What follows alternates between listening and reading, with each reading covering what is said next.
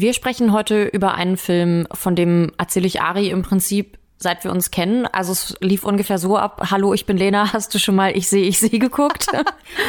und dann geht es natürlich auch um das amerikanische Remake Good Night Mommy. Und ich würde sagen, ich habe die Erwartungen an diesen Film so dermaßen hoch angesetzt. Das kann eigentlich gar nichts werden, aber ich hoffe das Beste. Schreckszene, der Horror-Podcast.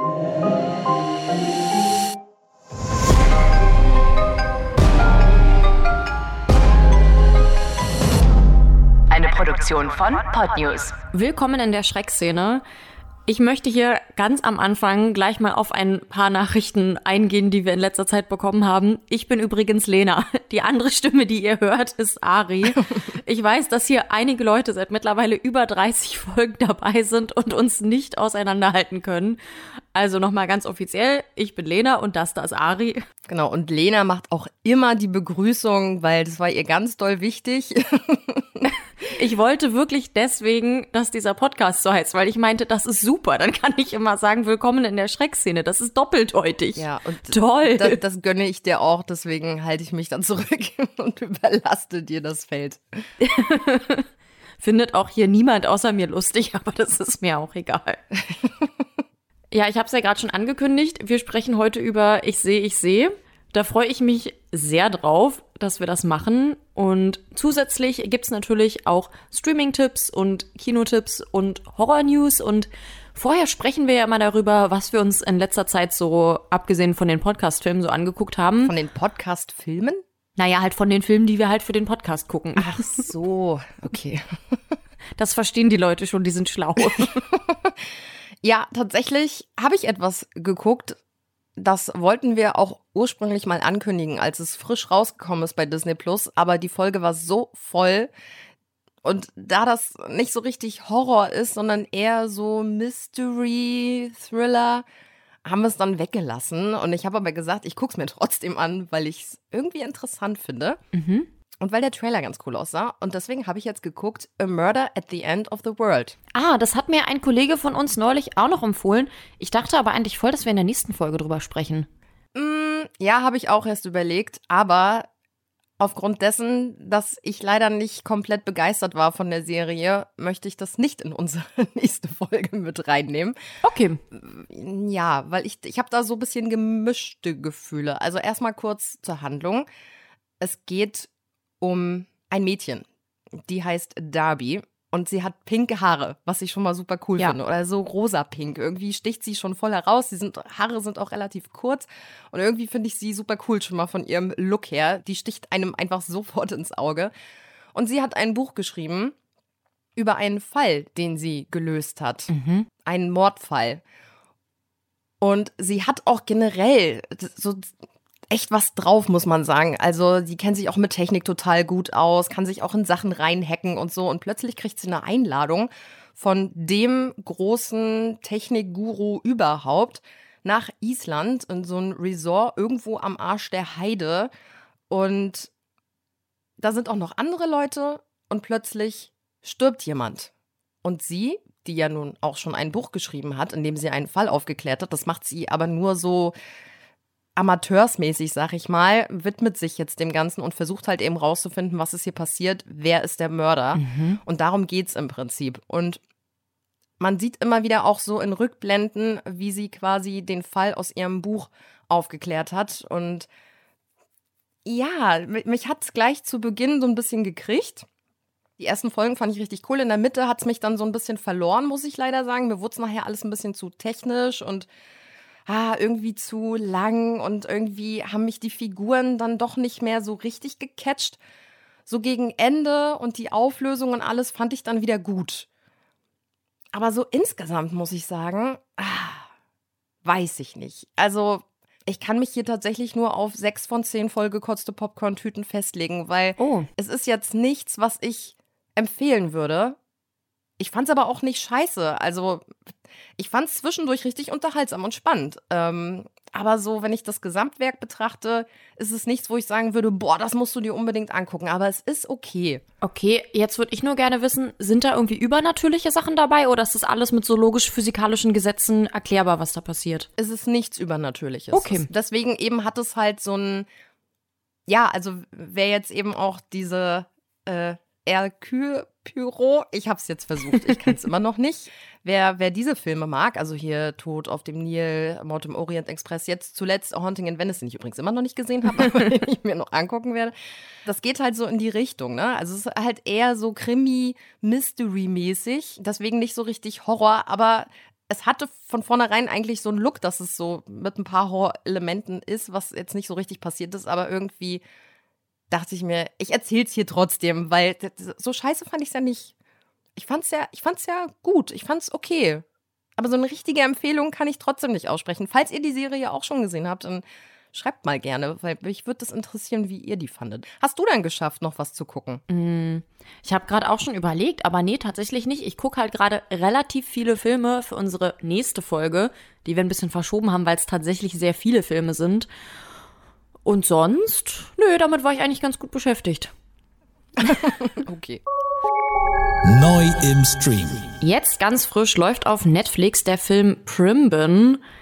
Da geht es um zwei Mädchen, die zusammen bei schlechtem Wetter einen Berg besteigen. Die trennen sich dann aber versehentlich und die eine kommt dann einfach zurück nach Hause und die andere nicht. Ihre Familie will dann so eine Art irgendwie Session abhalten und sie quasi so beschwören oder so, dass sie zurückkehrt.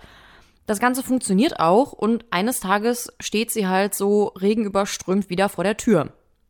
Mehr Inhaltsangabe habe ich jetzt an der Stelle nicht. Es gibt auch keinen Trailer. Da das aber ein Horrorfilm ist, gehe ich mal davon aus, dass das jetzt nicht die Lösung ist, dass sie jetzt einfach wieder da ist und dann ist alles schön. Also ich gehe mal davon aus, die hat da jetzt vielleicht irgendwas Böses mitgebracht oder so. Für mich klingt das einfach erstmal wie jeder Horrorfilm. Also es gibt keinen deutschen Trailer. Es gibt aber einen. Was? Den habe ich nicht gefunden. Was? Doch, es gibt okay. einen, aber der sieht sehr, also mit der Angabe, Inhaltsangabe, die du jetzt gerade gemacht hast, ergibt das jetzt alles so ein bisschen Sinn, was ich gesehen habe, weil man, es gab auch keine deutschen oder englischen Untertitel. Ah. War, ich weiß gar nicht, was sie gesprochen haben. Aber ja, es war erstmal so ein bisschen, man hat nicht so richtig durchgesehen. Was ist denn hier das Problem eigentlich? Aber gut. Dann auch relativ frisch, ab dem 19. Januar auf Netflix könnt ihr gucken The Bequet Head. Becredit oh, komisches Wort. Also frei übersetzt das Vermächtnis irgendwie, wohl habe ich gesehen. Das ist eine südkoreanische Horrorserie, die vom Train to Busan Schöpfer entwickelt wurde. Also für die, die den Horrorfilm vielleicht mochten, ist ja so ein Zombie-Horrorfilm. Denen würde vielleicht auch das hier gefallen. Wobei es hier nicht um Zombies geht, muss ich gleich dazu sagen. Da geht es nämlich um eine Frau, die nach dem Tod ihres Onkels, den sie irgendwie nicht wirklich kennt, eine Grabstätte erbt. Ah. Also die Grabstätte der Familie. Und plötzlich passieren im Ort eine Reihe von Morden und alle vermuten, dass das so ein bisschen irgendwie mit der Grabstätte zusammenhängt. Ja, ich muss sagen, das sah hier auch eher so ein bisschen nach Mystery Thriller aus und gar nicht so richtig Horror. Aber vielleicht wollte man auch nicht zu viel vorwegnehmen. Hm. Einen deutschen Trailer gibt es leider auch nicht. Genau, ich habe mir eben den Trailer angeguckt. Der ist ja auch auf Koreanisch, der hatte ja nur englische Untertitel. Und als ich da gelesen habe, dass sie jetzt von ihrem Onkel irgendwie eine Grabstätte geerbt hat, dachte ich so, nee, das muss ich falsch verstanden haben. Das kann doch nicht sein, wer vererbt denn sowas? Aber scheint ja zu stimmen. Und ich fand in dem Trailer, die lächeln alle immer so komisch. Also die greifen sich irgendwie gegenseitig an und lächeln dabei. Irgendwie, ja, stimmt. das wirkte so ein bisschen, war mir zu kurios. Also merkwürdig irgendwie. Ja, hat vielleicht irgendwas auch wieder mit Besessenheit oder sowas zu tun in die Richtung. Hm. Hm. Schauen wir mal. Die Geister der Familie, die da jetzt wandeln und morden, keine Ahnung, ich weiß es nicht. Vielleicht geht es so in die Richtung. Ja. Ab dem 20. Januar läuft auf Paramount Plus The Woman in the Wall. Das beruht wohl auf wahren Begebenheiten, stand im Trailer. Und das catcht mich tatsächlich so ein bisschen. Das wirkte jetzt nicht so wie True Crime Doku mäßig, sondern eher, es gab mal irgendwas und daran orientieren wir uns jetzt.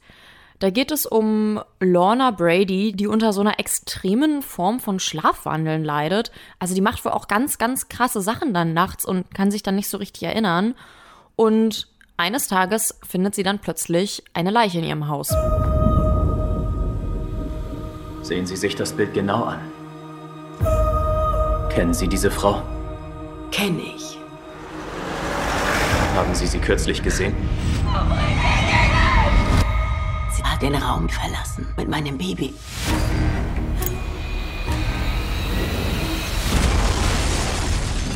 Ich habe von den Dingen gehört, die Sie tun, während Sie schlafwandeln. Gewalttätige Dinge, richtig? Was geht Sie das an? Die Fragen hier stelle ich, Lorna, okay? Sah total abgedreht aus. Ich muss auch sagen, das spricht schon auch Ängste in mir an. Ich habe früher zumindest in der Pubertät und so so ein bisschen geschlafwandelt und irgendwie, wenn ich jetzt dann sowas sehe, dann denke ich schon so, ah, das muss so furchtbar sein. Wenn du eventuell, weiß ich ja nicht, irgendwie jemanden umbringst und du weißt es nicht und du kannst auch gar nichts dafür, das ist wie willst du denn da nachweisen, dass du geschlafwandelt hast? Das klingt furchtbar. Mm. Also stelle ich mir auf jeden Fall richtig, richtig gruselig vor. Könnte cool werden, würde ich sagen. Ist aber, glaube ich, auch eher wieder so in die Thriller-Richtung. Also so richtig Horror auf die Zwölf haben wir heute nicht für euch ja. im Stream. Aber damit ihr überhaupt was zum Gucken habt, äh, müsst ihr euch mal mit was Seichterem zufrieden geben. Ja. Denn auch Bo hat Angst, den ihr ab dem 22. Januar auf Sky gucken könnt, ist ja auch nicht so richtig Horror, muss man sagen. Das ist schon hart abgedreht, aber ja. Für die, die es noch nicht mitbekommen haben, wir haben uns jetzt schon sehr oft darüber unterhalten. Es geht um Bo. Das ist der Film mit dem Dachbodenpenis. ja, es geht um Bo, der seine Mutter besuchen möchte. Klingt banal, ist aber für ihn hochgradig anstrengend, da er eine sehr ausgeprägte Angststörung hat und alles um ihn herum tödlich erscheint. Bist du schon am Flughafen? Ich bin unterwegs, nur ich. Das ist nicht sicher, oder? Was meinst du, soll ich tun? Du triffst sicher die richtige Entscheidung, mein Schatz. Du wirst sehr lange unterwegs sein. Aus Dutzenden Meilen werden Hunderte. Aus diesen Hunderten Tausende. Deine Abenteuer werden weitergehen. Viele, viele Jahre lang. Ich will einfach nur nach Hause. Ist ein Film von Ari Aster, der ja auch Hereditary und Midsommar gemacht hat, wobei der Film hier mit den beiden anderen Filmen gar nichts zu tun hat, finde ich. Also Ähnlichkeit null. Sehr künstlerisch, geht drei Stunden. Also da müsst ihr euch wirklich drauf einlassen. Und so eine kleine Randinfo habe ich jetzt auch noch. Für die, die sich gewundert haben in der letzten Folge, wir haben ja angekündigt, Old Man läuft auf Paramount Plus. Der geht jetzt ab dem 27. Januar online. Das hat sich ein bisschen verschoben, offensichtlich. Also, nein, ihr seid nicht bekloppt und habt es nicht übersehen. der kommt erst noch online. Auf Old Man habe ich auch wirklich Bock. Also auf den Film. Das klang jetzt komisch. Ich freue mich auf den Film. Ich möchte den Film sehen. Können wir das bitte so festhalten? Äh, scheiße. Neu im Kino. Ab dem 25. Januar läuft im Kino Home Sweet Home. Darüber haben wir auch in unserer letzten Folge schon gesprochen bei dieser Voraussicht für 2024. Das ist ein deutscher Horrorfilm, aber jetzt auch nicht irgendwie thrillermäßig oder so, sondern das ist wirklich klassischer Horror. Sowas kommt ja aus Deutschland nur auch nicht jeden Tag. Nee. Da ist Nilam Faruk in der Hauptrolle. Ich habe schon mal einen deutschen Horrorfilm gesehen, der hieß Heilstätten. Da war auch Nilam Faruk in einer wichtigen Rolle. Den Film mochte ich nicht so.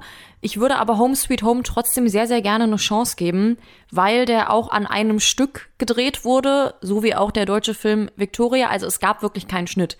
Nicht nur keinen sichtbaren Schnitt, sondern das ganze Ding wurde wirklich in einem Ding durchgedreht. Was ich mir irgendwie immer noch nicht vorstellen kann. Aber gut. Finde ich aber sau cool, ist auch, glaube ich, schauspielerisch dann eine mega heftige Leistung. Ja. Und auch alleine der Kameramann, der ja die ganze Zeit die Kamera schleppen muss. Das ist ja. Ist für alle nur anstrengend. ja, macht aber man sowas? Ich, ich weiß es nicht, aber dadurch spielt halt quasi der ganze Film in einer Nacht und Nilam Faruk spielt in diesem Film eine Frau, die, glaube ich, relativ hochschwanger ist und mit ihrem Freund in das Haus seiner Kindheit zieht. Und dieser ganze Film spielt dann quasi in einer Nacht, in der sie mit ihm telefoniert und dann feststellt, dass da komische Geräusche aus dem Keller kommen Und das wirkte dann auch alles so, als würden dann auch schon die Wehen einsetzen und dann passieren da aber so übernatürliche Dinge und das sah alles auf jeden Fall ganz schön abgedreht aus. Hast du immer noch ein gutes Gefühl mit dem Haus? Ja, klar. Ist doch jetzt unser Haus. Weißt du denn, wo die Sicherungen sind? Ja, im Keller. Unheimlich. Quatsch, ich bin doch schon groß.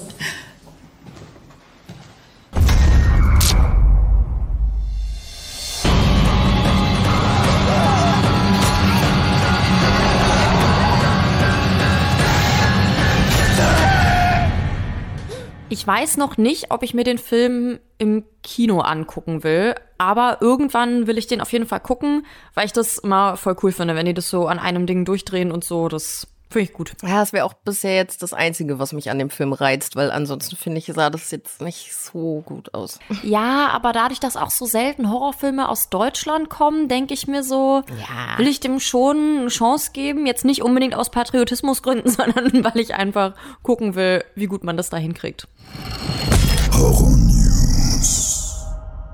Ich wünschte, ich hätte irgendwas Positiveres hier zu beginnen, aber um Scream 7 steht es wirklich nicht gut, denn nun hat auch der Regisseur das sinkende Schiff verlassen, nachdem ja das Regisseur-Duo, das Teil 5 und 6 gemacht hat, schon gesagt hat, nee, Teil 7 sind wir raus, wurde ja Melissa Barrera gefeuert, weil sie sich antisemitisch geäußert hat. Dann ist Jenna Ortega gegangen, weil man ihr nicht das Geld zahlen wollte, was sie haben wollte. Und nun hat auch der Regisseur, wie gesagt, das Handtuch geworfen. Christopher Landon, der unter anderem schon Happy Death Day und letztes Jahr auch We Have a Ghost gemacht hat. Ja, der ist jetzt auch nicht mehr dabei. Also, dass der Film dieses Jahr noch kommt, das sehe ich nicht mehr. Das ist sehr schade. Ich habe auch irgendwie das Gefühl, dass du mir dann in der nächsten Folge erzählst, dass Scream 7 jetzt auch ohne Ghostface ist und irgendwie, also da geht ja wirklich jeder. Was ist denn los mit den Leuten? Ja, ich glaube, da muss man sich jetzt richtig zusammensetzen und erstmal einen Plan schmieden. Ja. Also das darf jetzt nicht unter Zeitdruck irgendwie, sonst kommt da nur Müll bei raus. Deswegen, naja. Ja, ja, bei Five Nights at Freddy's, da gibt's positivere Nachrichten, denn Five Nights at Freddy's Teil 2 soll wohl schon so um Halloween rum dieses Jahr ins Kino kommen. Das liegt wohl unter anderem daran, dass die Halloween-Reihe einfach auserzählt ist und man will jetzt quasi einfach was Neues suchen. Und Five Nights at Freddy's hat wohl fast 300 Millionen US-Dollar eingespielt. Und ich habe gelesen, das ist ein Rekord für Jason Blum. Und das finde ich komisch, weil ich mir denke, ey, der hat doch so krasse Sachen gemacht. Hm. Und ausgerechnet mit Five Nights at Freddy's stellt er jetzt einen Rekord auf. Das finde ich total komisch, aber freut mich für ihn. Ja, das war auch einer der erfolgreichsten Horrorfilme letztes Jahr tatsächlich. Ja, liegt vermutlich daran, dass es vorher schon ein sehr beliebtes und bekanntes Spiel war. Regie, Drehbuch und Darsteller stehen jetzt aber noch überhaupt nicht fest, also da weiß man noch nichts. Von daher wundert es mich, dass man da jetzt so schnell machen will. Und dann gibt es noch eine positive Nachricht, nämlich ist jetzt die fünfte Staffel von Stranger Things gestartet. Also die Produktion, für alle, die jetzt kurz euphorisch in die Luft gesprungen sind. Nachdem es ja durch den Streik in Hollywood zu erheblichen Verzögerungen gekommen war, hat Netflix jetzt dann endlich den Produktionsstart zur finalen Staffel bekannt gegeben. Und in den sozialen Medien gibt es da auch schon ein paar Bilder, nämlich einmal eins von der kompletten Schauspielercrew, die gerade offensichtlich Szenen aus dem Drehbuch durchgegangen sind. Das sieht schon irgendwie sehr süß aus, wie die da alle zusammensitzen. Genau, und ein Setbild habe ich heute auch noch gesehen. Also, das läuft jetzt. Ja, ich habe jetzt noch eine Nachricht, von der ich irgendwie der Meinung bin, dass das jeder schon weiß, weil ich wurde wirklich zugeballert mit Artikeln. Ich habe nicht danach gesucht, die hat mir mein Handy einfach so vorgeschlagen. Mickey Mouse wird zum Killer. Da ist es nämlich so, dass Disney jetzt nach fast 96 Jahren die Urheberrechte verloren hat. Das ging bei anderen Sachen schon schneller, weil zum Beispiel Winnie Pooh ist ja gar nicht eine Erfindung von Disney. Mickey Mouse aber schon. Rechte sind trotzdem ausgelaufen. Kannst du nichts machen. Das führt jetzt natürlich dazu, dass aus Mickey Mouse auch ein Serienkiller gemacht wird. Und der Film dazu, da habe ich jetzt schon Plakate gesehen und so und auch schon einen Teaser-Trailer. Also hm. da halten sich die Leute auch wirklich richtig ran. Der heißt Mickey's Mousetrap, was ich irgendwie cool finde. Ja. Ich finde, das ist ein geiler Titel. Ja, der ist wohl auch irgendwie schon fertig und Es geht da wohl um die 21-jährige Alex, die ausgerechnet an ihrem Geburtstag arbeiten muss in so einem Arcade. Also ich glaube, das ist einfach so eine Spielehalle irgendwie. Ja. Und ihre Freunde wollen jetzt, dass sie sich besser fühlt und deswegen besuchen sie sie halt alle auf Arbeit. Und das ist aber nicht die einzige Überraschung, die auf Alex wartet, stand dann da. ja, da ist jetzt nämlich so ein Serienkiller, der halt mit so einer Mickey Maus Maske rumläuft. Aber die sieht auch so ein bisschen abgefuckt aus, die Maske, ne? Das ist jetzt, die ist jetzt nicht so clean, Mickey, sondern ich glaube, die sah schon so ein bisschen abgeranzt aus auch. Was es natürlich so ein bisschen cooler macht. Genau.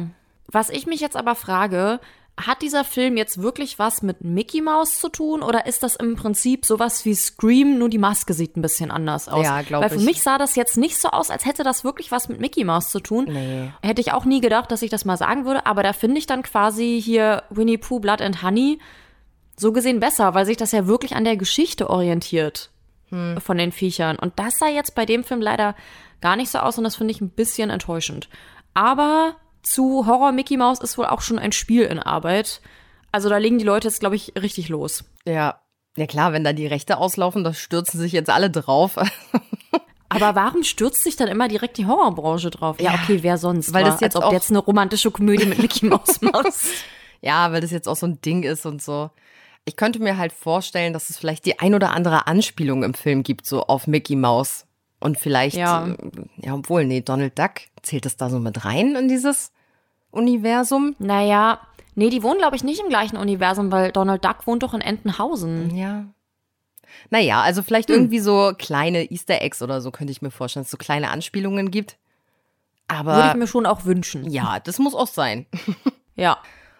Und damit kommen wir zu unserem heutigen Folgenthema. Wir haben uns jetzt am Anfang des Jahres gedacht, hm, worüber wollen wir jetzt als erstes sprechen? Und mein Vorschlag war dann, weil wir ja auch schon mal zu Beginn, als wir mit diesem Podcast gestartet sind, auch schon mal darüber gesprochen haben, was für uns eigentlich die gruseligsten Horrorfilme sind. Und ich dachte, komm, direkt zu Beginn des Jahres hauen wir hier mal ein paar Kracher raus.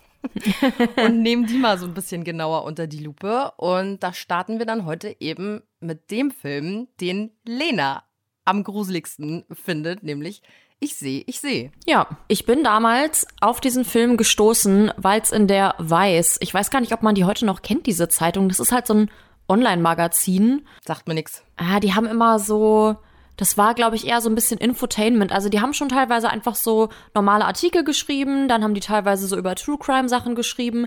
Dann hatten die auch immer so zehn Fragen, die du dich nicht traust zu stellen und haben dann zum Beispiel so zehn Fragen, die du dich nicht trauen würdest, einen Arzt zu fragen oder so. Und haben die dann halt einem Arzt gestellt.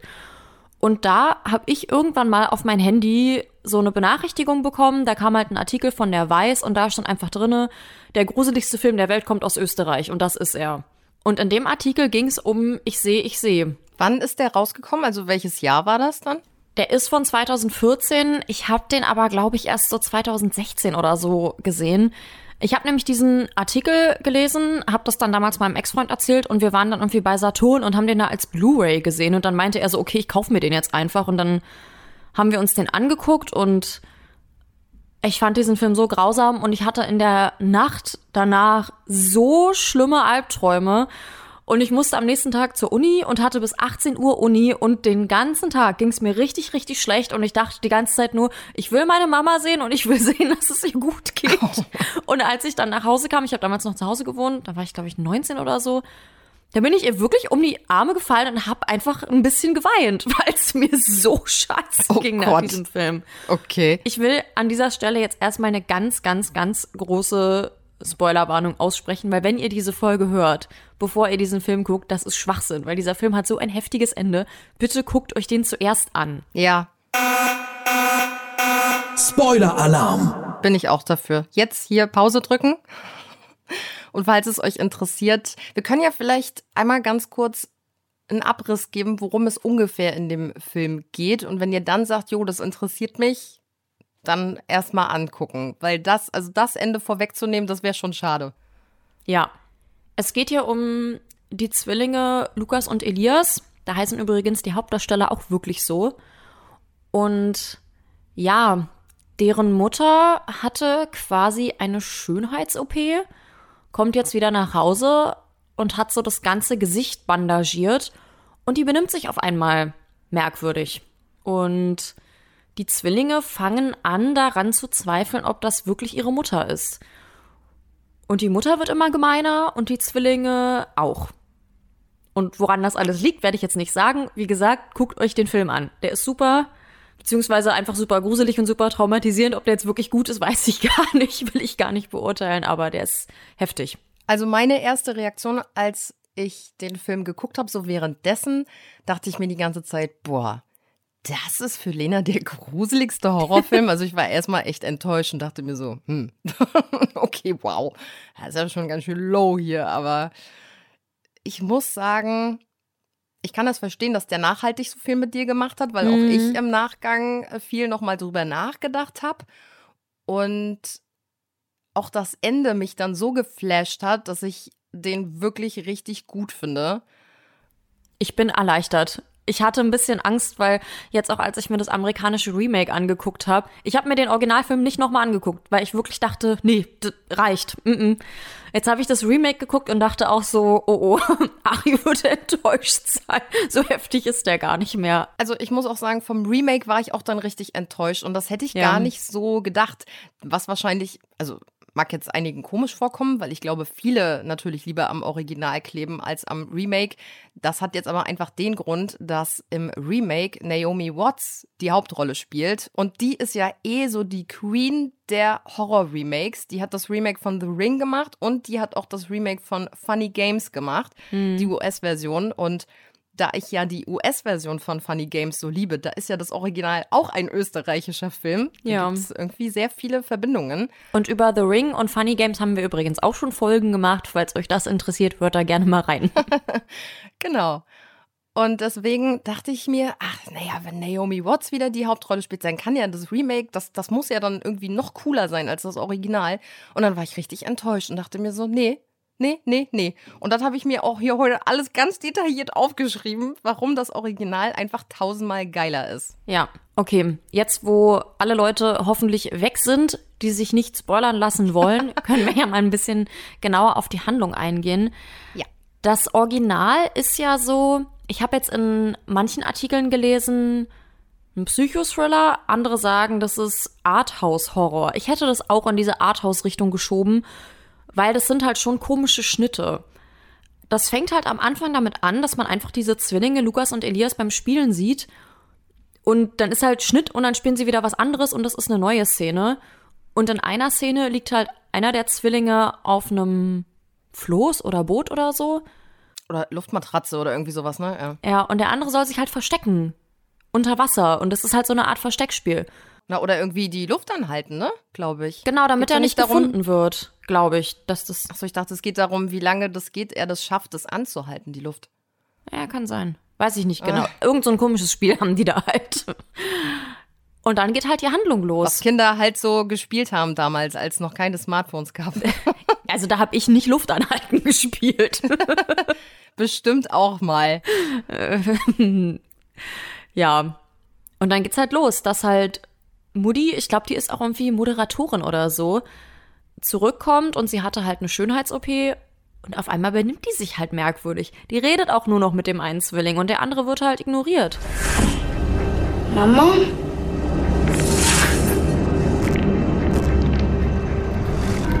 Ist doch anders.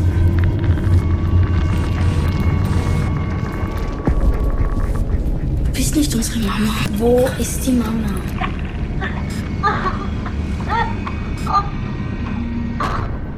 Und dann fangen die an, darüber nachzudenken, was mit der Mutter los ist und finden dann auch Bilder, wo sie mit einer Zwillingsschwester drauf ist und merken dann auch, dass die Mutter irgendwie eine andere Augenfarbe hat plötzlich. Die ist ja komplett bandagiert im Gesicht. Und ich habe jetzt auch noch mal Bilder vom Originalfilm gesehen und wenn man den mit dem Remake vergleicht, was ich jetzt vor ein paar Tagen gesehen habe, das sieht im Original schon viel, viel, viel ekliger aus, finde ich. Diese ganzen Gesichtsbandagen und so, die wirkt viel ja. Entmenschlichter irgendwie. Die sieht halt richtig, richtig gruselig aus und im Remake hat die halt einfach nur einen Verband um. Ist jetzt nicht so gruselig. Mhm. Ja, und so ein bisschen geschwollene Lippen, aber das war's dann auch. Ja. Also, finde auch. So generell ist einfach, im Original ist die Mutter viel gemeiner. Also du hast ja. gleich so am Anfang schon bei der Begrüßung, denkst du dir so, hm, okay, weiß ich nicht, die ist irgendwie so überhaupt nicht herzlich, null. Ja. Und im Remake ist äh, Naomi Watts, die halt die Mutter spielt, irgendwie ja viel zugänglicher. Die sagt dann auch, ja, ihr müsst keine Angst haben und ne, das äh, hier drunter bin immer noch ich. Also viel viel netter, dass du gar nicht so den Eindruck kriegst, unbedingt mit der stimmt was nicht. Und das ist so ein ganz entscheidender Punkt aber in diesem Film, Ja. was das Original so gut macht, dass du selber als Zuschauer auch die ganze Zeit denkst, ist das jetzt die Mutter? Oder ist das irgendeine andere Tante? Oder ist, ist sie ein Alien? Keine Ahnung, ich wirklich in meinem Kopf sind schon die ganze Zeit während des Guckens tausend Ideen rumgerattert, was hier die Lösung ist. Also, Ja. Und im Original, ja, da schaukelt sich das halt so richtig, richtig schlimm hoch. Das geht sogar fast wie in so eine Funny Games Richtung irgendwie. Weil die Mutter ist halt total grausam, schreit rum und so. Und wie gesagt, die redet mit ihrem einen Kind einfach nicht mehr. Und sagt zu dem anderen auch, ich möchte, dass du mit dem nicht mehr sprichst und so. Und diese Kinder, die drehen ja dann wirklich so ab, also die fesseln die ja irgendwie ans Bett. Ich glaube, die kleben ihr auch irgendwie die Lippen mit Sekundenkleber zu. Zwischendurch zwingen sie sie Käfer zu essen. Also wie gesagt, ne, ich habe den Film 2016 gesehen. Ich weiß das alles noch, weil das wirklich heftig war. Ja, wobei, da muss ich dich gleich unterbrechen. Das hast du dir, hast du falsch in Erinnerung, das mit dem Käfer. Da zwingen sie sie nicht zu. Da bin ich mir selber gar nicht sicher gewesen. Haben sie das jetzt geträumt? Ich glaube, sie haben ihr einfach nachts äh, eine Kakerlake in den Mund geschoben. Ah, so war das. Weil die ja beide Kakerlaken so sich als Haustiere halten, was ich schon super eklig finde und was ich als Mutter niemals Ja. zulassen würde. Dann geben sie ihr so eine Kakerlake nachts, während sie schläft. Und ich glaube, das ist wirklich passiert. Und später träumen sie dann, weil sie ja die ganze Zeit das Gefühl haben, mit der Alten stimmt was nicht, das ist nicht unsere Mutter, träumen sie, wie sie ihr den Bauch aufschneiden und da ganz viele Kakerlaken dann drin sind. Mir wird auch im Nachhinein wieder klar, warum ich diesen Film so verstörend fand. Aber sie kleben ja nicht nur den Mund zu, sondern sie brennen ihr auch mit einer Lupe so eine Wunde ins Gesicht, was auch richtig fies ist. Das ist richtig heftig. Und ich habe nämlich in der Nacht dann danach geträumt, dass meine Schwester und ich sowas halt auch machen. Gott. Und deswegen war ich auch so verstört am Tag danach. Und dann schneiden sie ihr den Mund ja auch noch auf und du denkst dir die ganze Zeit schon so, während sie schneiden, oh bitte, bitte, bitte mach's vernünftig. Und natürlich schneidet er ihr dann aus Versehen auch noch in die Lippe und dann reißt sie sich vor Schmerzen den Rest des Mundes so auf mit dem Sekundenkleber und oh, also spätestens da denkst du dann auch so, dann äh, ja, pinkelt die natürlich auch noch ins Bett, weil die ist ja dann da ewig gefesselt und äh, was soll sie sonst machen? Also liegt dann da auch noch in ihrem eigenen Urin. Also es ist schon Ja. äh, nicht ohne. Und die Kinder gucken auch die ganze Zeit so böse währenddessen, dass man dann sich dann schon fragt, okay, also wer ist jetzt hier der Böse? Ist- Ist das jetzt Ja. die Mutter, die vielleicht gar nicht wirklich die Mutter ist? Oder sind die Kinder hier gerade einfach die abgefuckten? Hm. Das ist irgendwie, ja, das, das vermischt am Ende so richtig krass, dass man gar nicht mehr weiß, was man glauben soll. Zwischendurch, bevor das Ganze so eskaliert, hauen die Kinder ja auch ab und wollen zu dem Dorfpfarrer irgendwie, weil die halt richtig, richtig große Angst vor ihrer eigenen Mutter haben. Und dieser Pfarrer ruft einfach die Mutter an und bringt die Kinder dann wieder zurück, wo ich auch schon so dachte, nein, die brauchen Hilfe. Und dann werden ja aber die Kinder so grausam und fesseln die da irgendwie ans Bett. Und dieses Haus steht aber so an einem See am Wald quasi, da ist nicht so viel. Hm. Und dann kommen halt irgendwie Leute vom Deutschen Roten Kreuz, glaube ich, und wollen, keine Ahnung, einfach Spenden Ja, haben ja. oder so. Und sie versucht halt irgendwie auf sich aufmerksam zu machen und die Kinder schaffen es aber, die so abzuwimmeln. Das ist, ja, Ja. ich habe noch in einer Zeitung gelesen, das hat, glaube ich, der Spiegel geschrieben, dass dieses ganze Haus, weil das halt so mitten im Nichts ist und weil das alles so seelenlos ist und durch die Zwillinge auch, erinnert das wohl an Shining. Ihr wisst, keine Folge ohne Stephen King-Anspielung, aber ich muss ganz ehrlich sagen, die hätte nicht mal ich hier rausgelesen. Also finde ich ein Nee. bisschen übertrieben. Ja. Ich finde nicht, dass das groß was mit Shining zu tun hat. Also nicht jeder Horrorfilm, bloß weil es irgendwie in der Einöde ist, ist jetzt Shining, finde ich. Die ganze Situation eskaliert ja dann so ein bisschen und Ja, sie glauben immer mehr, dass es nicht die Mutter ist, weil sie ihr dann auch so Fragen stellen, teilweise, die sie dann nicht beantworten kann oder falsch beantwortet. Also zum Beispiel, was das Ja. Lieblingslied von dem einen Jungen ist. Und da antwortet sie falsch.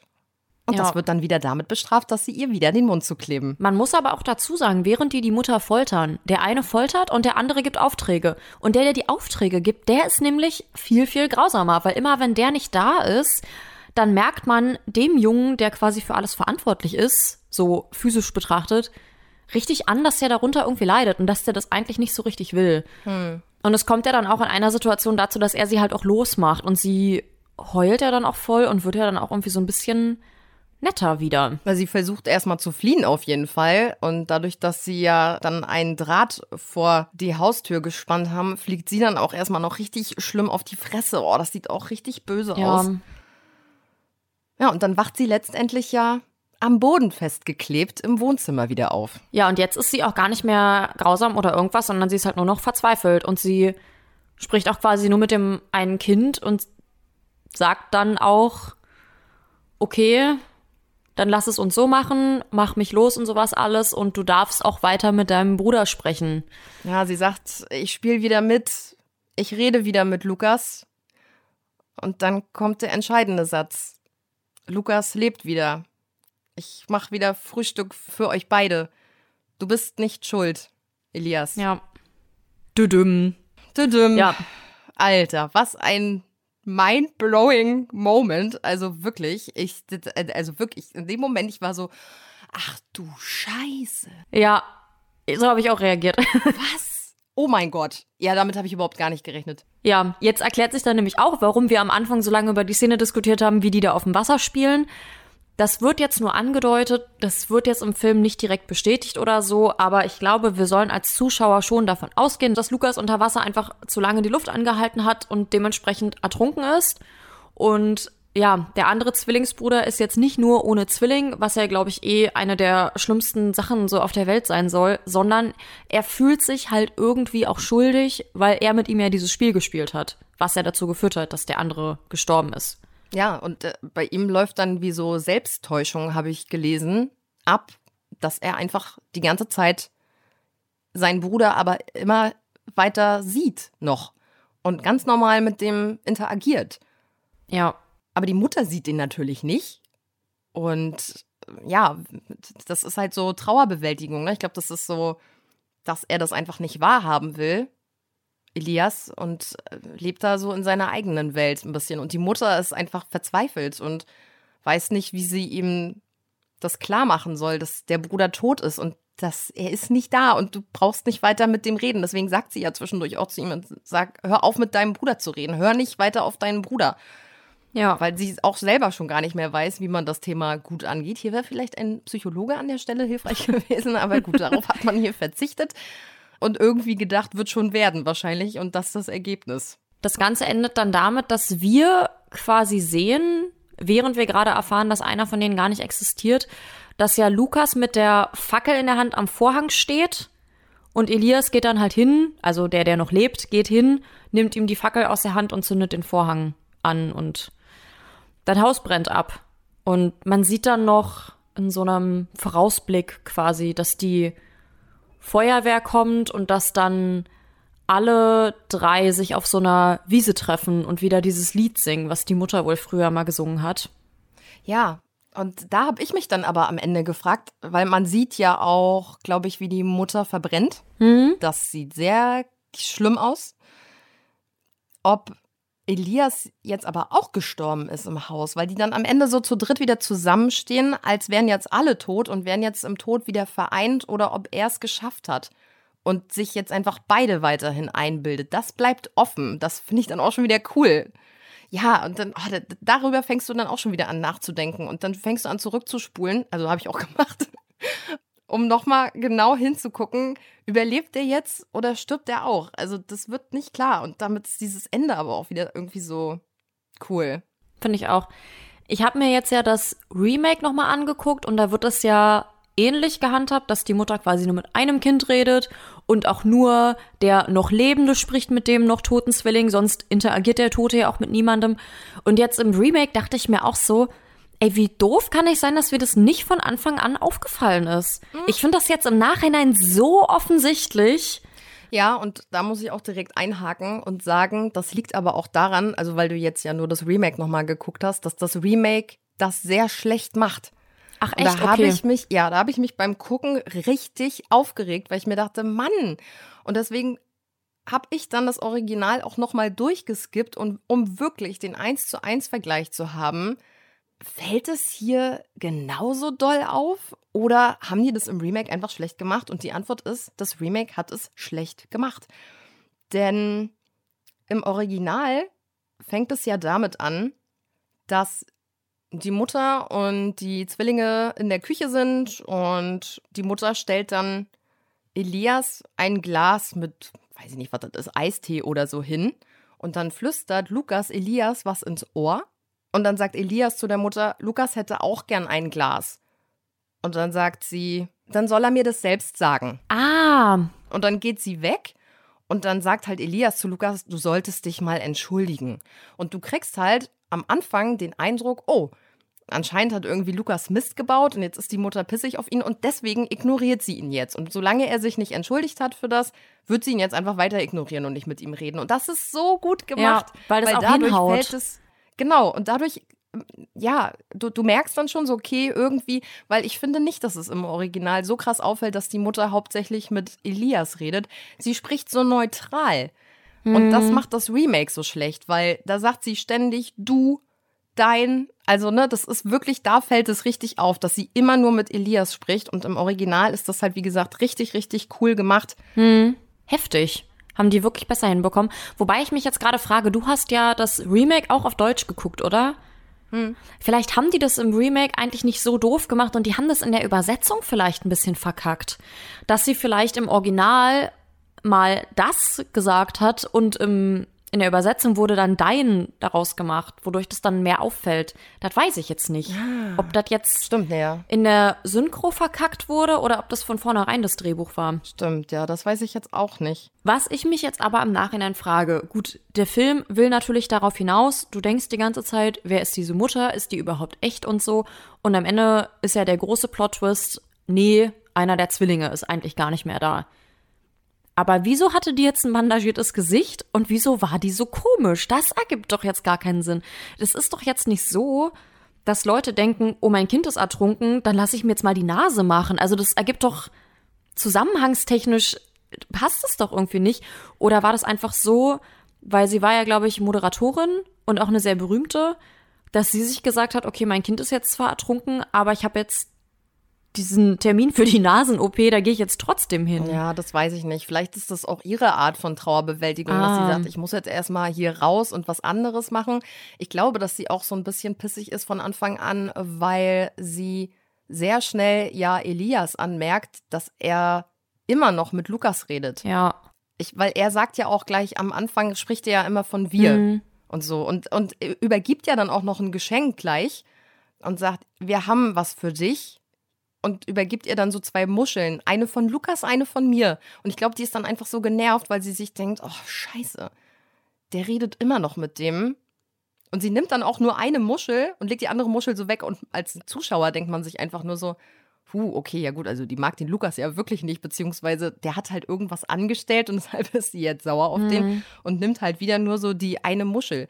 Aber auch so generell, wie sie da mit denen spricht, sie stellt ja dann auch irgendwie neue Regeln auf und sagt ja dann irgendwie, ja, hier kein Licht darf hier reinkommen und tragt hier bitte keinen Dreck mit rein und so. Und dann sagt sie halt immer einfach nur, wir halten uns dran, ja. Ah. Und im Remake sagt sie dann halt immer so, du, du hältst dich da bitte dran und so. Und hier ist es dann immer so geschickt gemacht. Wir halten uns daran.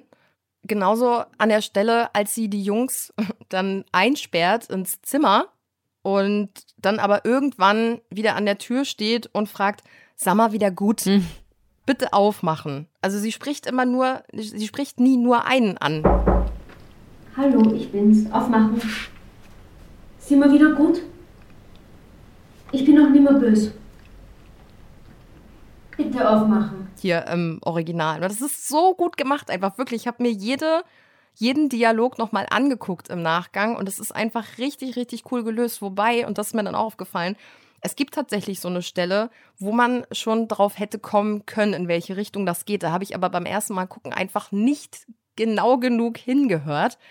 Sie schnappt sich ja irgendwann Elias und zerrt ihn ja ins Bad. Hm? Und dann sieht man nicht, was passiert. Man hört nur, dass sie ihn schlägt tatsächlich. Und Lukas lauscht ja an der Tür.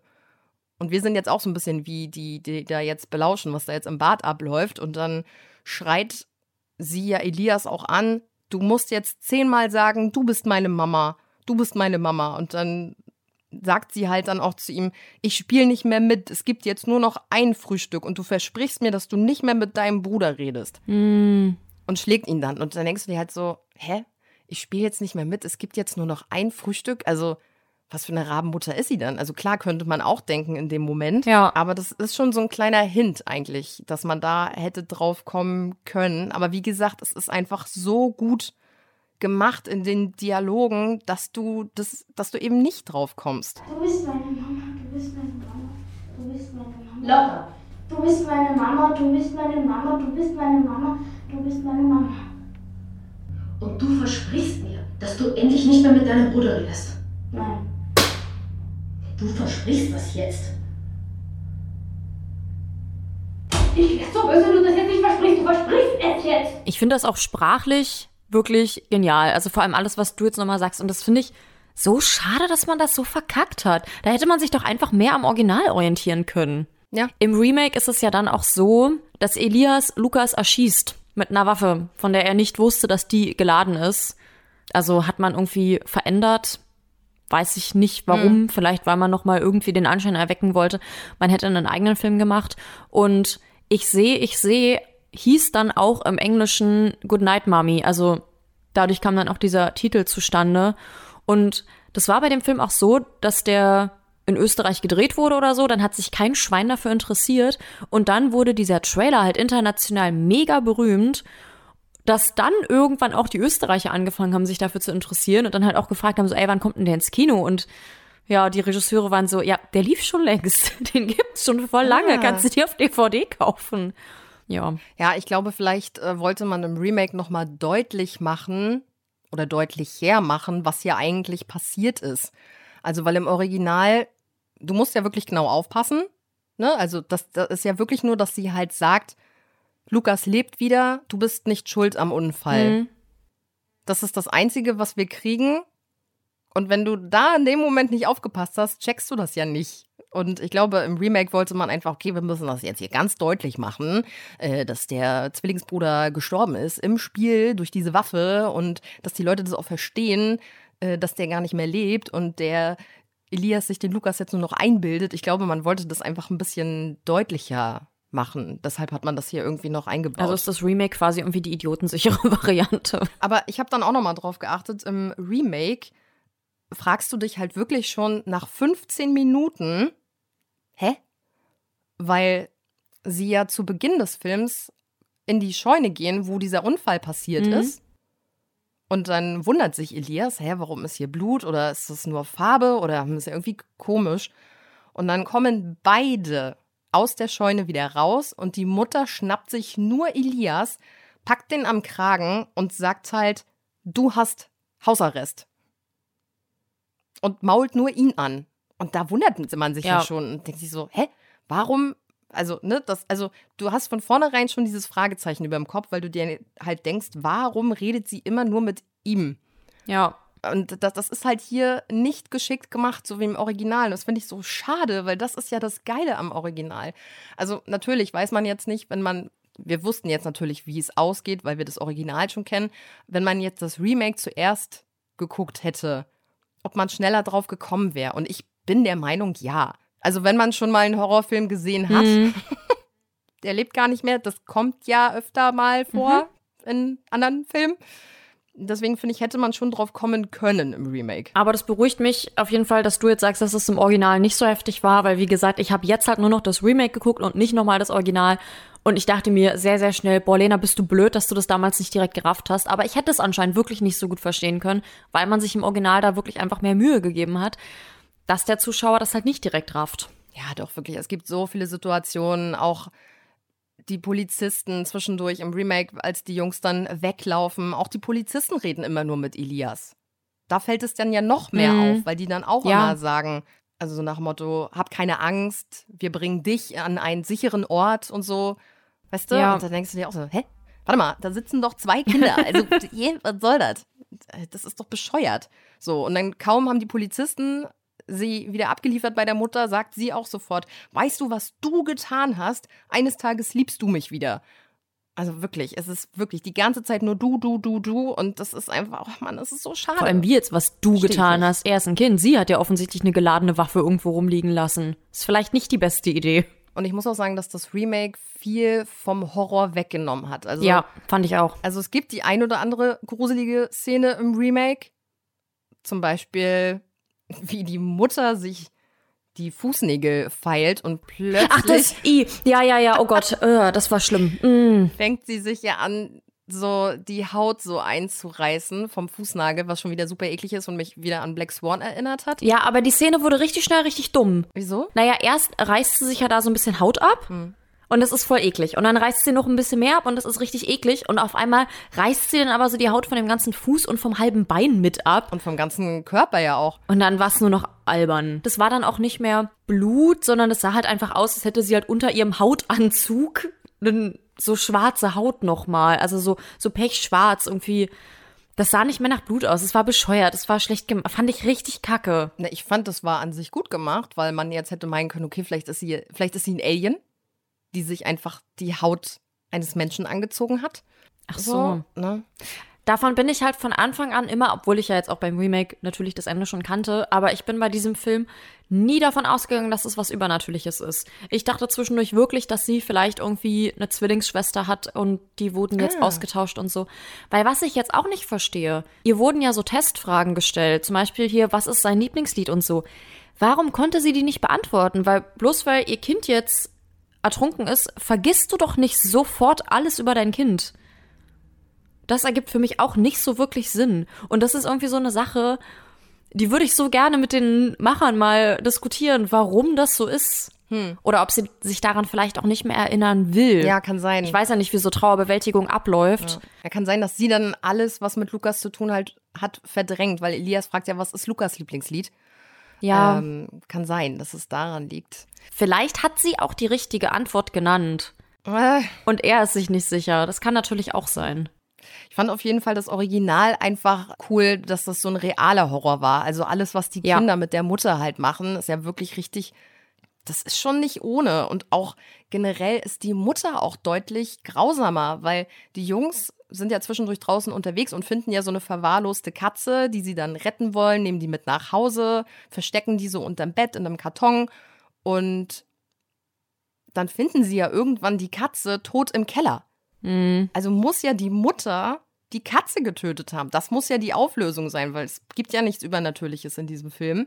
Also muss ja die Ja. Mutter die Katze getötet haben. What the fuck, Alter? Und dann nehmen die Jungs die Katze und packen die in einen, also in so einen großen Glaskasten, was aussieht wie so ein Aquarium. Ich glaube, da waren ja. die, ich glaube, da waren die Küchenschaben vorher drin, die Kakerlaken, und füllen das mit Wasser und packen dann da die Katze rein und konfrontieren sie dann damit. Und dann wiederum wirft sie die Kakerlaken ins Wasser, weil sie die dann töten will. Und das wollen die Jungs dann nicht, weil das sind ja ihre Haustiere. Und weiß ich nicht. ey. Also alles ganz abstrus. Also einfach, dass du wirklich den Eindruck kriegst, mit der Mutter stimmt doch was nicht. Ja. Und mir fällt auch gerade auf, wenn wir jetzt 2024 haben, dann habe ich diesen Film vor acht Jahren gesehen. Und er hat sich so dermaßen in mein Hirn gebrannt. Also wirklich jede Szene, die du auch gerade beschreibst, habe ich halt noch richtig gut vor Augen. So heftig ist dieser Film. Das brennt sich wirklich richtig ein. Ja. Und dadurch, dass der Originalfilm ja auch ganz anders geschnitten wurde, der war ja an diesem Arthouse-Stil. Du weißt ja immer nicht so richtig, was als nächstes kommt, weil du ja auch mit komischen Schnitten rechnest. Und dadurch hast du auch an sich so ein viel unbehaglicheres Gefühl. Das ist ja auch das, was ich bei Skinner Maring angesprochen habe. Dadurch, dass die Schnitte so komisch sind, kann in jeder Sekunde das Merkwürdigste passieren und du wirst null drauf vorbereitet. Und das macht was mit dir als Zuschauer. Weil du absolut nicht weißt, was kommt. Und das haben sie uns im Remake halt auch genommen. Ich muss ehrlich gestehen, dass mir das mit den Schnitten gar nicht aufgefallen ist. Das ist nichts, was. Echt nee, nicht? Irgendwie nicht. Ich weiß noch, als ich damals diesen Film angemacht habe und da diese paar komischen Schnitte gesehen habe mit den mit diesen Spielen, die die da spielen. Ich habe den wirklich angemacht und dachte so, oh, das ist das so eine Arthouse-Scheiße, als ob das jetzt gruselig wird. Ja, ich wurde für meine Arroganz bestraft. Ja, ich glaube, das, das, was mir aufgefallen ist, ist, dass der Film wenig bis gar nicht dynamisch ist. Also spitzt sich eher so am Ende dann zu. Dann kommt so Schlag auf Schlag, wenn sie so anfangen, sie zu foltern, da gefesselt ans Bett. Aber ansonsten zieht sich das sehr lange hin. So, es äh, ja, plätschert so vor sich hin. Deswegen habe ich auch über lange Strecken gedacht, wow, das ist ja hier gar nicht schlimm. Was hat Lena hier vorgeschlagen? Ja, weil man auch immer mal wieder so idyllische Szenen dann auch sieht zwischendurch, wie die Jungs dann so eine Mähdrescher auf einem Feld hinterherrennen zum Beispiel und einfach draußen im Dreck spielen. Es ist halt, zwischendurch sieht es immer ein bisschen aus wie so eine Dauerwerbesendung für Österreich. also es ist wirklich so die unberührte Natur, ja, die Berge, genau. der See. Das ist echt geil. So. Und dann passiert da das. Auch als es zwischendurch irgendwie, weil die Mutter ja dann verboten hat, dass sie im Haus spielen dürfen, sondern nur draußen und auch nur leise. Und dann äh, kommt ja mal einmal so ein richtig heftiger Prasselregen und Donner draußen und dann rennen die halt draußen rum wie die Irren und bewerfen sich mit den Hagelkörnern und so, was ich aber auch richtig geil fand. Also dann konnten sie ja einfach einfach weil das Unwetter so laut war, auch mal richtig laut sein. Und das fand ich irgendwie auch schön. So ja. generell die, die Beziehung zwischen den beiden. Ich glaube, Zwillinge ist heftig. Das hat man ja jetzt schon ganz oft irgendwie gehört, dass die einfach so eine krasse Beziehung zueinander haben, dass auch wenn der eine es dem körperlich nicht gut geht, dass der andere das auch spürt und so. Das ist schon krass. Vor allem bei eineiigen Zwillingen. Und ich glaube, die sollen ja auch eineig sein, weil die sehen ja wirklich komplett identisch aus. Ja, achso, das ist übrigens auch etwas, was mich im Remake noch total genervt hat, weil die Jungs kannst du die ganze Zeit auseinanderhalten im Remake und im Original nicht, finde ich, weil die sind auch, also die sehen sich super ähnlich und die haben ja mehr oder weniger auch die ganze Zeit fast das gleiche an. Hm. Also auch die meiste Zeit irgendwie so ein Ripp-Unterhemd und dann nur so in unterschiedlichen Farben. Aber ich finde, es fällt richtig schwer, die auseinanderzuhalten, was es, glaube ich, auch noch mal gut macht für die Story, dass du, weil du man selber zwischendurch gar nicht weiß, wer war denn jetzt noch mal wer, dass du zwischendurch gar nicht weißt, mit wem die Mutter eigentlich geredet hat. Also das fällt dann ja. noch weniger auf, dass der eine eigentlich gar nicht da ist. Was mich nur sehr wundert, man macht es ja eigentlich so, wenn man Horrorfilme mit Kindern dreht, dass man denen zum Beispiel andere Drehbücher gibt oder so. Das habe ich jetzt zum Beispiel über Liebeskind gelesen, haben wir, glaube ich, auch schon mal drüber gesprochen, dass die Kinderdarsteller nicht wussten, was in dieser Serie eigentlich wirklich passiert. Und hier ist man ja sogar so weit gegangen, dass man die Namen der Schauspieler beibehalten hat. Also Lukas und Elias heißen ja in echt auch wirklich so. Mhm. Und dadurch ist ja halt so eine gewisse Distanz zu den Rollen, wird ja dadurch komplett kaputt gemacht. Also ich weiß jetzt nicht wirklich, warum man diese Entscheidung getroffen hat, weil da dachte ich mir so ein bisschen, boah, die armen Kinder, ey. Hm. Ja, Vielleicht haben sie es auch einfach gemacht, damit es äh, für die leichter ist, weil wenn sie sich immer merken müssen, dass sie ja eigentlich anders heißen. Vielleicht hat das auch am Anfang jetzt blöd mal gesagt nicht geklappt. Also, dass sie ständig, wenn sie ja. so angesprochen wurden, nicht reagiert haben oder haben, wenn sie miteinander geredet haben oder übereinander geredet haben, dass er dann zum Beispiel Elias dann nicht Lukas gesagt hat, Nee, warte mal, er heißt ja wirklich Lukas. Also, dass er dann, was weiß ich, Benny oder so, dass er halt ständig Lukas gesagt hat statt Benny. Und dann hat der Regisseur relativ schnell gesagt, ja, komm, dann äh, lassen wir das ja, hier. Kann sein. Hier heißt jetzt einfach im Film auch Lukas und Elias. Fertig. Machen wir es uns hier einfach, weil ihr kriegt das ja nicht in eure Bratzbirnen, kann ja auch sein. ich finde es schön, wie, wie detailliert du dieses Gespräch nachempfinden kannst. Ihr kriegt das ja nicht in eure Bratzbirnen. Ja. Sehr schön. Ja, ach so, und was mir eben auch noch eingefallen ist, zwischendurch, als es an der Tür klingelt, sie hat ja gesagt, sie möchte ausdrücklich nicht äh, gestört werden oder geweckt werden. Und Elias klopft ja trotzdem an die Tür und geht ja dann auch ganz leise rein und sie tut ja dann einfach nur so, als würde sie schlafen, weil sobald er wieder raus ist, macht sie die Augen auf und fängt an zu kauen. Und richtig laut, also ja, irgendwas Knuspriges. Ja.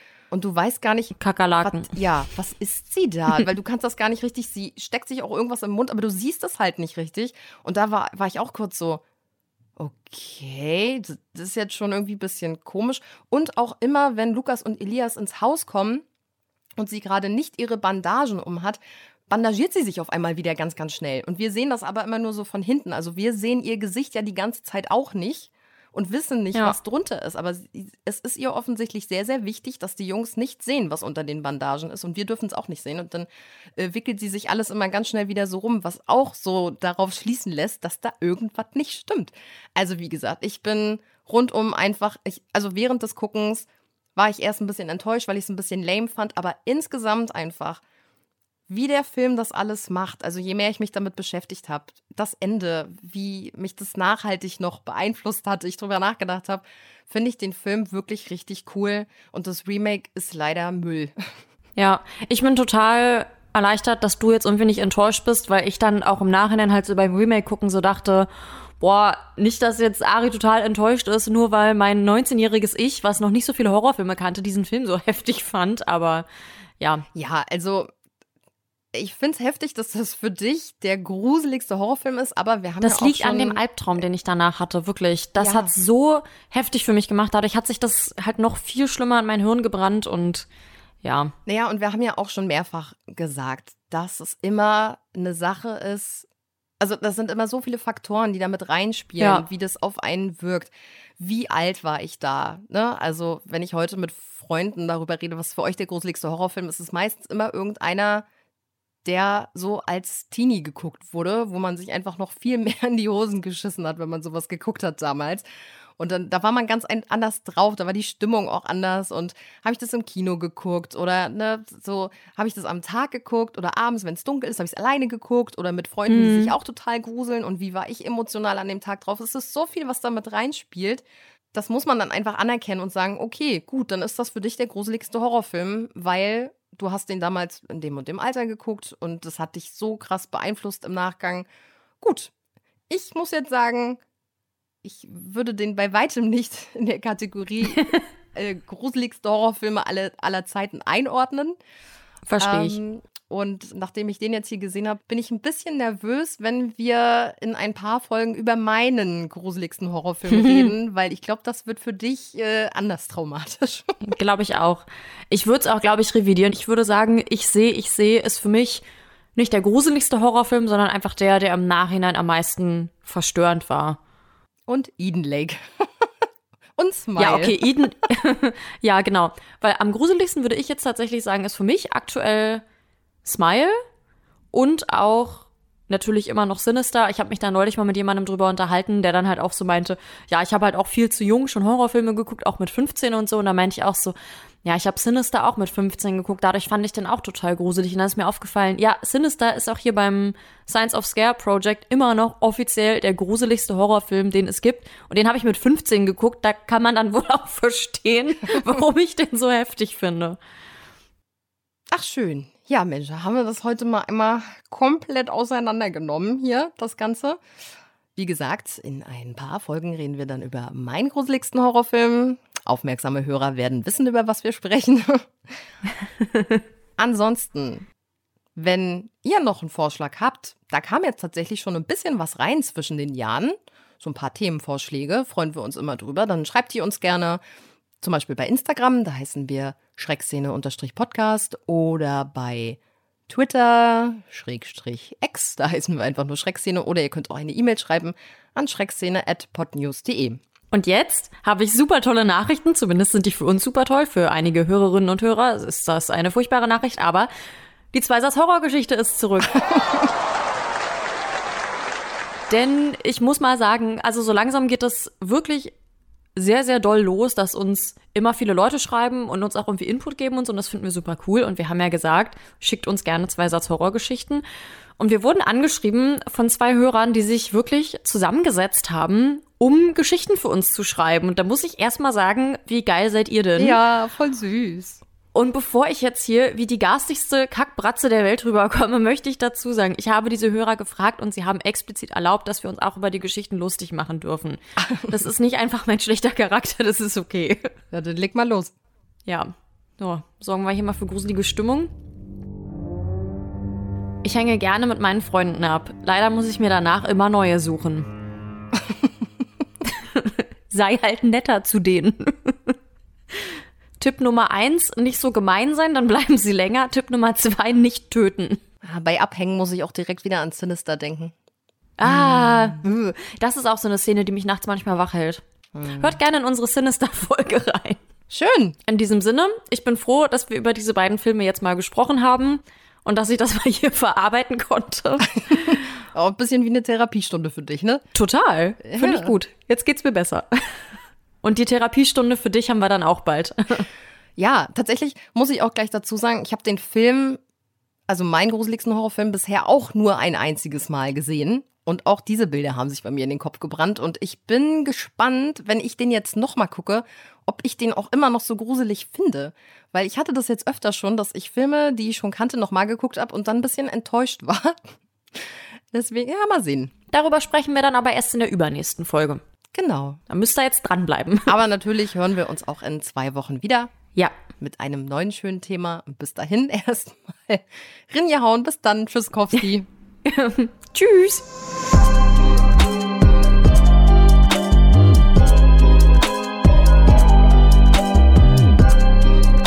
Oh,